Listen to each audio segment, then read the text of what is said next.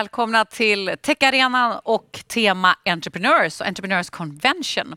Vi sänder live här från Stockholm och vi har haft så många spännande paneler och vi har mycket framför oss. Det har handlat om tillväxt, AI, data, förvärv. Vi har fokuserat mycket på konsumenter, medarbetare.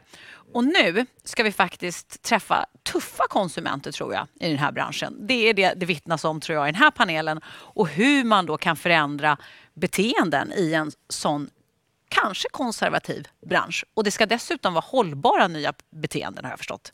Välkomna hit! Det sitter fyra fantastiska människor här. Erik Wallin, välkommen.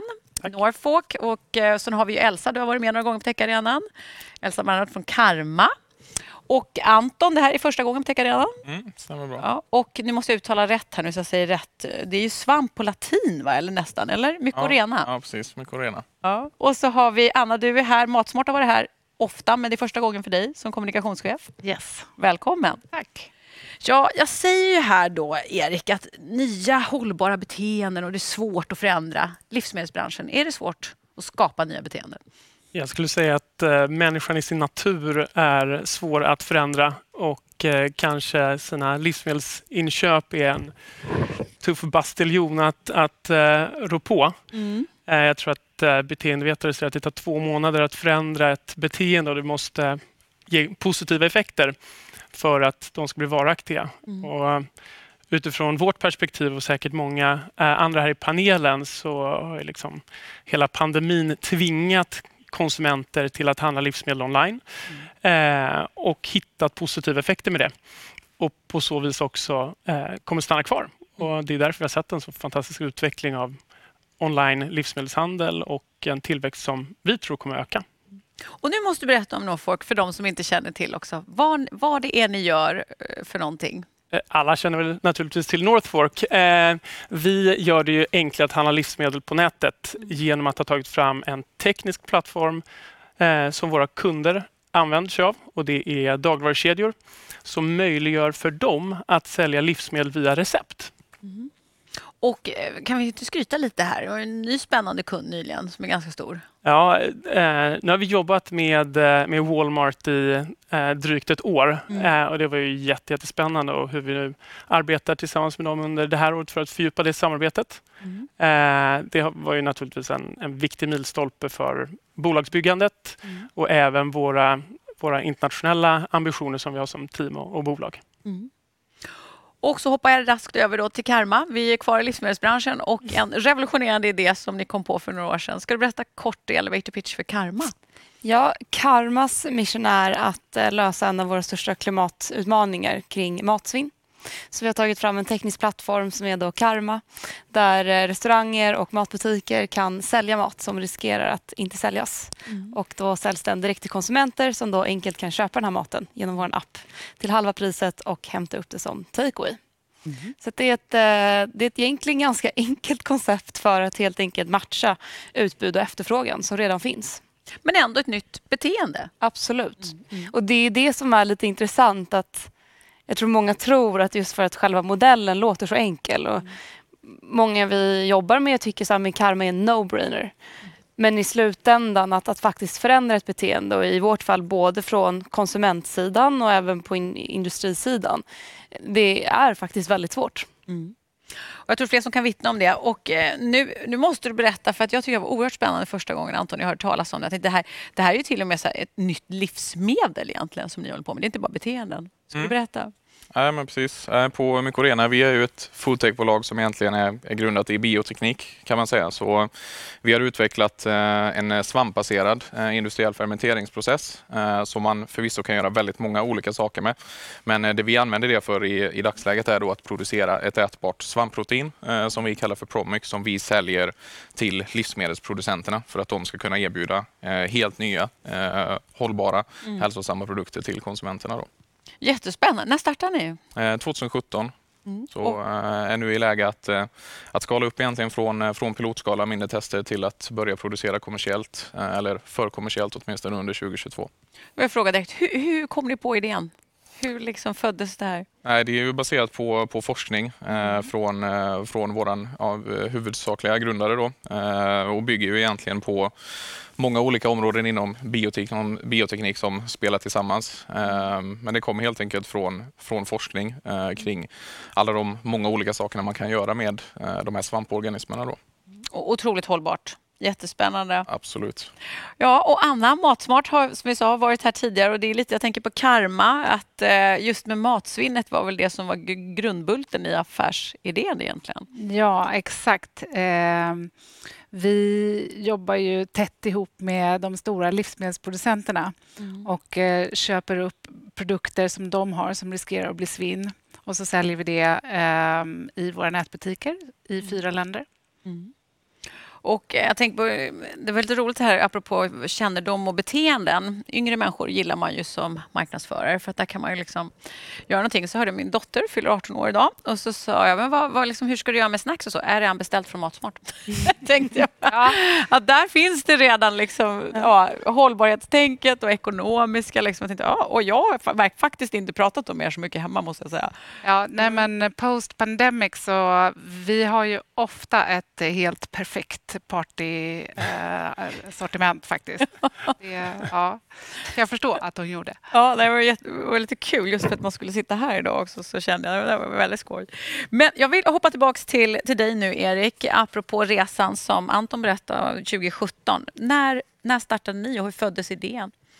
Idén föddes från att eh, vår ursprungliga grundare Robin Rendahl hade eh, liksom slets av dåliga online-köpupplevelser eh, eh i livsmedelshandeln, testade massa olika matkassar som var on the rise eh, 2014-2015 och beslöt sig helt enkelt för att vända på eh, köpbeteendet av livsmedel online och istället för att fokusera på produkter som alldeles för många eh, livsmedelskedjor fortfarande gör idag. Tänka istället på lösningen som, som eh, konsumenten vill åt. Alltså få en god måltid på bordet. Mm. Byggde en teknisk plattform för det och en konsumenttjänst som fortfarande idag heter Gastrify. Eh, och utifrån den idén och samarbete och samtal som vi hade med dagligvarukedjor så visade det sig att ja, men, de var väldigt intresserade av samma typ av teknik. Så i slutet av 2016 pivoterade vi eh, till att bli en, en business-to-business-tjänst som vi då eh, kallar Northfork idag. Eh, signade Coop i Sverige som första kund. Sen ICA eh, testade systemet på en ny marknad och ingick eh, partnerskap med Coop i Danmark. Och det gick så pass bra att vi fick förtroendet att eh, eh gå in i världens största livsmedelsmarknad som var USA. Och som du poängterade signade eh, Walmart och en partner till dem som heter Buzzfeed Tasty under 2019. Eh, så det var ju liksom den, den långa vägen eh, till där vi står idag. Men vi hade en förvärvspanel här idag mm. också. Du pratade förvärv. Och, ja, men är ni inte klara nu? Är det hej då, cash? Alltså, vad är målet? Bara hej då, tack Walmart, nu har vi nått. Eller? Ja, eh, nej, vad är kvar? Eh, jättemycket. Eh, jag menar, det är en fjäder i hatten att få en, en stor och eh, namnkunnig kund men vår vision är att göra livsmedelshandel mycket enklare för alla och då måste väldigt många konsumenter förstå förträffligheten med att handla livsmedel via recept. Mm. Och för att vi ska nå dit så behöver retailers runt omkring i världen implementera vår, vår teknik. Mm. Eh, och på den resan har vi precis börjat. Mm. Eh, och det här med att bolag utvecklar sig Eh, vi gick igenom en process under föregående år som, som resulterade i att vi delade upp bolaget i en konsumentdel och en eh, business-to-business-del för att helt enkelt kunna få ökat fokus och eh, eh ge förutsättningar för att båda verksamheterna ska kunna växa ordentligt. Pratat, AI-data blir ju mycket på techarenan. Apropå det, kundbeteendet här och förändringen du nämnde tidigare, här två månader. Hur, hur jobbar ni med beteendeförändring? Gör ni det också och hur jobbar ni i sådana fall med det? För att lyckas skapa en beteendeförändring i en bransch som har så djupt rotade eh, traditioner mm. så måste ju vi som sitter på den här scenen skapa så mycket bättre eh, lösningar för konsumenter för att man ska orka byta. Mm. Eh, så det är vår ut utgångspunkt i hur vi liksom ska få till förändrat konsumentbeteende. Eh, och väldigt mycket av de insikterna kommer från egna kanaler eh, där Gastrofy, vår konsumenttjänst, är en.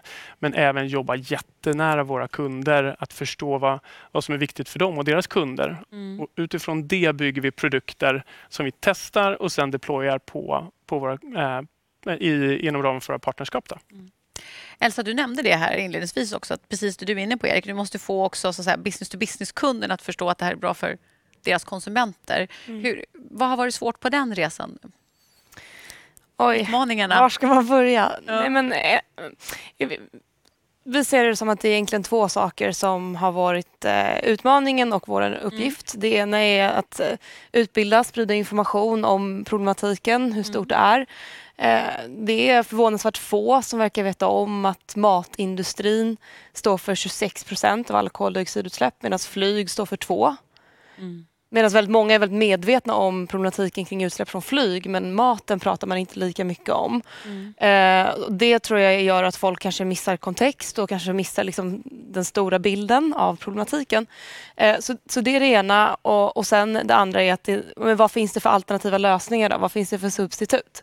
Så där har vi tänkt, okej men det är de två bitarna vi behöver jobba på. Mm. Och även om man, och det då har resulterat lite i, tycker jag, att den här bilden att mycket av ansvaret har varit på konsumenten, på individen, på privatpersonen att lösa det. Och det med tanke på hur stort problemet är kring matsvinn i vårt fall eh, så är det ganska stort ansvar att få lägga på en individ. Och jag tror att det gör att många liksom backar för att det blir för mycket och finns inte något tydligt vad man ska göra istället. Så att då har vi tänkt att okay, men det är vårt ansvar att kanske ta över ansvaret på oss själva, som, lite som du var inne på, och inte lägga det på individen. Men sen också erbjuda ett, ett positivt substitut, ett alternativ. För att eh, vi människor, vi hävdar att vi är så rationella men någonstans så är vi liksom, vi tar bekvämlighet. vi, Way out. men lite så. Det är, inget, det är inget fel med det. Jag tror bara vi får acceptera att det är så vi funkar. Och sen då skapa lösningar som passar in i att vi har det beteendet. Så då har vi tänkt, okej vi måste göra mycket ljud om oss men vi måste också skapa en, en lösning som gör att det är mer fördelaktigt att vara en del av lösningen än att vara en del av problemet. Och det gäller både på industrisidan och på konsumentsidan.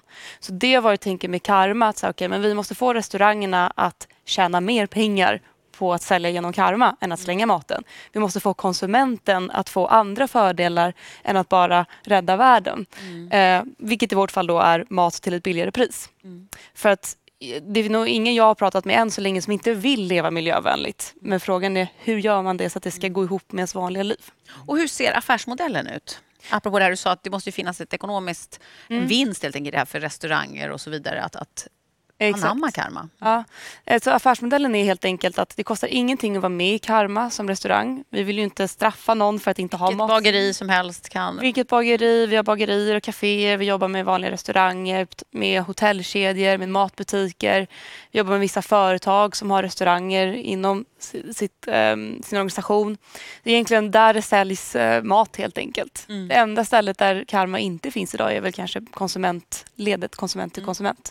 Vilket det kanske blir i framtiden, men det är inte något vi gör nu. Men spännande det du säger med förståelsen, tänker jag. Jag hoppar direkt Mm. till dig, Anton. Hur, hur, har, hur har ni känt där? Finns den här förståelsen och därmed också behovet av den produkt ni har, tycker du? Hur, hur bemöts ni på marknaden? Nej, men, eh, våra, våra primära kunder är ju eh, tillverkningsledet, alltså livsmedelsproducenterna. Och eh, de är ju i regel väldigt, väldigt medvetna om de här problematiken och framförallt, vilket såklart har varit bra för oss, väldigt ambitiösa och man har liksom en väldigt hög innovationsvilja kan man väl säga, att ta till sig helt nya lösningar och helt nya produkter. Eh, men det är klart att eh, när vi kommer till marknaden med en produkt som i någon mån är helt ny eh, så finns det såklart en, kanske en oro eller man ser det som en utmaning från tillverkarna. Hur kommer konsumenterna att, att ta emot det här? Men också såklart att det finns inte särskilt mycket kunskap ute bland våra kunder om hur man faktiskt eh, jobbar med vår produkt eh, kan man väl säga. Och eh, ja, men lite tillbaka till det här med att någonstans ta, ta det här ansvaret och att vara utbildande har ju varit väldigt, väldigt viktigt för oss kan man säga.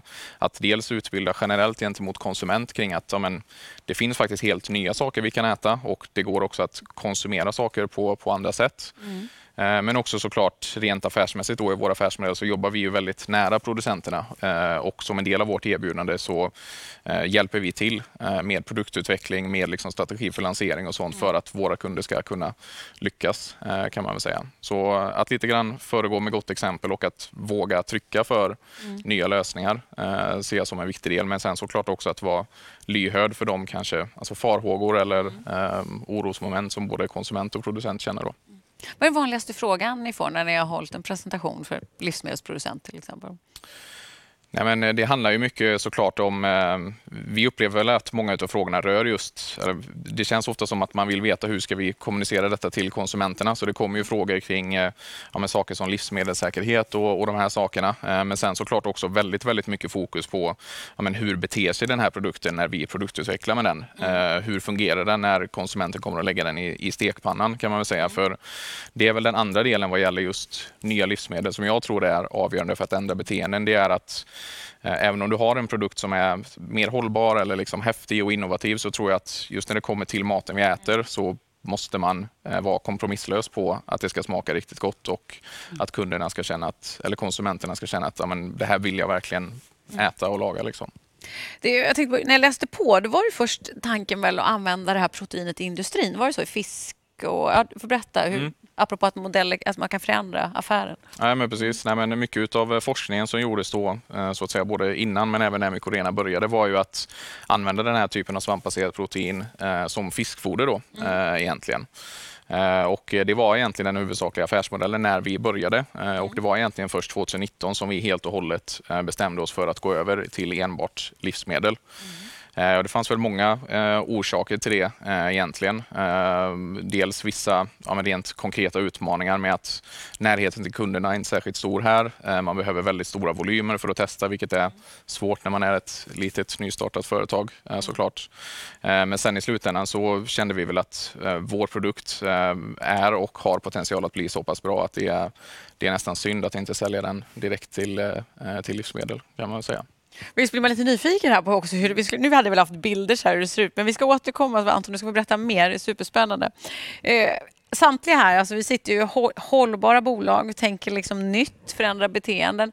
Hur har det gått för Matsmart nu? Jag tänker första gången ni var med var ganska länge sedan. Har ni kunnat hålla er konstant liksom framgång i, oavsett covid också? Ja, alltså det skulle jag absolut säga. Vi har ju eh, vuxit enormt eh, varje år sedan start och jag tror, apropå vad alla andra har sagt här, så Eh, nyckeln till den framgången handlar ju mycket dels om convenience, alltså det här att det ska vara lätt, eh, eh, inte för för stora krav på konsumenten i det avseendet att mm. förändra sitt beteende. Det ska vara enkelt. Mm. Och sen också att det är affordable. Um, är ju super, superviktigt. Mm. Uh, de två nycklarna är någonstans um, en jättestor del av vår framgång. Um, så och ser, ni, har, ni är i Norden nu. Och är det Tyskland ja, på tapeten? Och, och Tyskland, ja. eh, precis. Och jag tyckte det var spännande det du sa innan, Elsa, därför att vi gjorde en jättestor konsumentstudie i, på våra nordiska marknader i höstas. Och mm. där det ju är så att eh, de nordiska konsumenterna är extremt eh, medvetna och vill eh, köpa och handla hållbart. Det var det du sa, eh, att man, det finns väl ingen som inte vill vara miljövänlig? Ja. Precis, mm. men när man frågar så här, men vad är det som vad är det som i slutändan bestämmer om mm. du handlar en vara eller inte? Mm. Och Då är pris fortfarande viktigast. Och Det är helt genomgående för alla marknader att priset är helt eh, avgörande. Sju av tio tycker att priset är viktigast. Mm. Eh, så att Hej, enkelt och billigt. ja, så förlåt, Gekos. Ja, men det är intressant. Sju av tio. Sju ja. av tio, ja. Och även eh, spännande, vi, vi frågade också så här, vems eh, är ansvaret för att tackla matsvinnsproblematiken? Mm. För att, eh, eller hur? Fyra gånger mm. eh, större påverkan än flyget mm. och lika stor påverkan som hela den globala modeindustrin. Mm. Det är ett gigantiskt eh, problem. Jag på med dina siffror också. Men där säger ju också konsumenterna själva tycker att det är konsumenterna som ska lösa det här. Och det tror jag spe, det är ju en spegling av att man liksom inte fattar vidden eller hur stort det här problemet Jag tror inte att det är någon som skulle tycka att konsumenterna själva skulle lösa covid-pandemin mm. eh, eller något annat stort världsproblem. Mm. Eh, så, utan då förlitar man sig på företagen, på de mm. politiska beslutsfattarna och. Mm. Eh, så Mm. Spännande, för jag tänker nu med alltså förändra beteende och mm. pengen, titta på dig nu Erik, hur, liksom, hur tjänar ni pengar idag? Då? Var ligger liksom, hur ser affärsmodellen ut? Eh, vi licensierar den här tekniken och för det tar vi en månadskostnad eh, till våra partners. Och jag tror att vår lösning på att förändra beteenden eh, kopplar an lite till Anton där, liksom att vi eh, som en liten aktör i Sverige att då lyckats lyckas förändra konsumentbeteende, det känns som en ganska stor utmaning. Så att ta rygg på dagligvarukedjorna då, mm. i, i, vårt fall, eller stora publicister som också har receptcontent som vill eh, skapa en förändring. Det har varit vår liksom, framgång i att lyckas påverka konsumenter till att fatta mer aktiva, aktiva beslut att fylla varukorgen med, med recept. Mm för som egen aktör och all cred till Karma som liksom bygger en egen konsumentplattform, men det är ju jättesvårt och det har vi också fått erfara med, med Gastrify. Mm. Att utifrån en, en, egen plattform få till liksom en konsumentförändring är svårt. Så mm. vi har varit tvungna att liksom, eh, se andra möjligheter och byggde då Northfork på de möjligheterna med att hjälpa eh, liksom ICA och Coop i Sverige. Då når vi 70 procent av, av befolkningen potentiellt. Liksom. Mm. Kan jag hoppa in? Ja, jag visste. Om, förlåt, ja. Absolut. Nej, men för, även om jag tror att det är, eh, inte tror att vi ska lägga ansvaret på varje individ mm. så däremot tycker jag det är värt också att lyfta vilken, vilken eh, kraft, vilken påverkan det finns från konsumenten ändå. Mm. Um, och, och, där har ju liksom politiker och bolag verkligen en möjlighet att påverka konsumenten men det sen vad konsumenterna gör har en jättestor effekt. Mm. Så det får man liksom inte förringa heller. Um, och, uh, för det vi ser är ju att den problematiken vi möter mot industrin är ju drivet av att det är det konsumenten också ber om. Ja, om man tar en matbutik, så här, men varför har de matsvinn? Jo men för att de konkurrerar med en annan matbutik på andra sidan gatan som också har liksom fulla hyllor där allting är liksom upp, eh, det, det, är fullt ända till stängning. Och så här, för att om en konsument kommer dit och det ligger en ensam banan, ingen vill ha den där bananen för varför har ingen annan tagit den? Så det måste väl liksom vara fullt och då leder det till att man över, eh, överproducerar. Mm. Eh, och det är drivet av att det är det konsumenten ber om. Vi förväntar oss att det ska finnas liksom, fulla menyer, liksom, det ska finnas året om fast det inte är säsong för de produkterna och så vidare. och Så vidare. Så industrin följer ju konsumenten. Mm. Så därför är det ju fortfarande viktigt att hitta sätt att få konsumenten att ändå ändra beteendet för då kommer också industrin lättare att följa efter. Mm. Sen har industrin fortfarande ett ansvar. Där, där, ja, alltså där igen har ju digitala lösningar och inte minst e-handel en enorm potential eftersom mm. du inte behöver ha en massa produkter för display. Mm. Eh, så att när du kan ju verkligen plocka till sista apelsinen i lådan när du mm. säljer eh, via e-handel. Nej, men mm. alltså... Den ensamma bananen. På vårt lager, ja. vi kan ju ta produkterna ner till sista ja. paketet på pallen liksom, mm. med plasten runt omkring och, mm. och, och allting. På mm. sajten ser ju allting helt perfekt ut. Mm. Jag tänkte på dig där Anton. Det känns ju ändå då med tanke på det du, eller ni säger egentligen, det här förändrade beteendet och då ska du börja, ni börjar egentligen med livsmedelsindustrin. Mm. Vad, vad, vad, ser du som största utmaningen för er att verkligen blomma ut full kraft? Men nu såklart på, på kortare sikt så handlar det egentligen om oss att eh, bevisa konceptet i, i, riktigt stor skala. Vi har ju lyckats jättebra i liten skala med eh, mindre tester. Eh, men eh, när man ska skala upp den här typen av process så är det ju ett, ett annat game såklart när man ska ha upp det i, i stor skala. Eh, det är vi, vi, är övertygade om att det kommer att funka men det tar tid eh, såklart. Men gentemot industrin så tror jag liksom någonstans att Eh, ja, men hitta dem, eh, och det är väl som med alla nya tekniska lösningar, att hitta de som verkligen är villiga att satsa eh, på riktigt på, på någonting nytt. Mm. För att så som jag förstår det och tolkar det så är det ändå svårt att verkligen veta hur kommer konsumenterna att reagera på detta tills man verkligen har fått testa det i, i större skala kan man väl säga. Eh, så jag tror att någonstans ehm, om man hittar de som verkligen ser potentialen och är villiga att verkligen gå ut stort eh, med den här produkten. Det, det är en utmaning eh, som som för oss då såklart, även om vi är ett ren, egentligen renodlat B2B-inriktat företag, mm. så kräver det ju självklart att vi bygger upp en förståelse och en relation mm. till konsumenten också. För att den här lite grann dragkraften eh, som du var inne på från, från konsumenterna, den vill ju vi att eh, ska finnas för vår produkt också, även om vi inte säljer direkt till konsumenter. Men hur, jag tänker då, alltså foodtech, alltså i Norden har det fullkomligt tycker jag, exploderat ändå, liksom medialt intresse. Men hur ser det ut i resten av världen?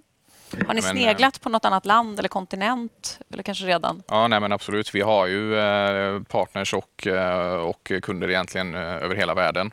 Mm. Norden är ju ett jättebra ställe att vara på som jag tror vi alla vet är liksom urstarka trender här. Men det börjar ju komma mer och mer i, i resten av världen också. Resten av Europa såklart. USA är jättestort men mm. även det, det finns ju aktörer även i länder där trenderna kanske inte är riktigt lika stora och det är väldigt kul att då få man, kroka arm med dem och att gå med dem som ändå är tidigt i sina regioner. Liksom. Vad, vad hoppas du att ni är om två, tre år? Liksom? Hur ser det ut och vilka kunder och vad har ni för produkter? Och om du får drömma lite. Ja, nej, men om, Eller det kanske eh, finns i affärsplanen redan. Ja. Ja. Nej, men, eh, om två, tre år så, eh, så ska ju vi eh, vara eh, i princip i kommersiell skala med, med vår produktion och att mm. eh, det ska finnas ett, ett större antal produkter ute på marknaden som produceras och säljs av, av våra kunder. Kanske inte riktigt över hela världen på, på två, tre år, men allra, allra minst i, i hela Sverige och förmodligen i vissa andra delar av Europa också. Hoppar över till dig nu, Erik. Hur ser det ut för er då? Planen två, tre år? Vad omsätter ni? Vad är ni? Hur ser det ut? Eh, vi finns på eh, alla kontinenter med eh, djupintegrationer och hjälper dagligvarukedjor att förbättra deras eh, erbjudande mot konsument. Mm. Jag tror att det kommer en helt förändrad marknad som Hanna pratade om. Liksom, att det är ju trots allt liksom, digitaliseringen av livsmedelshandeln gör ju nu också att vem som helst kan skapa en butik online.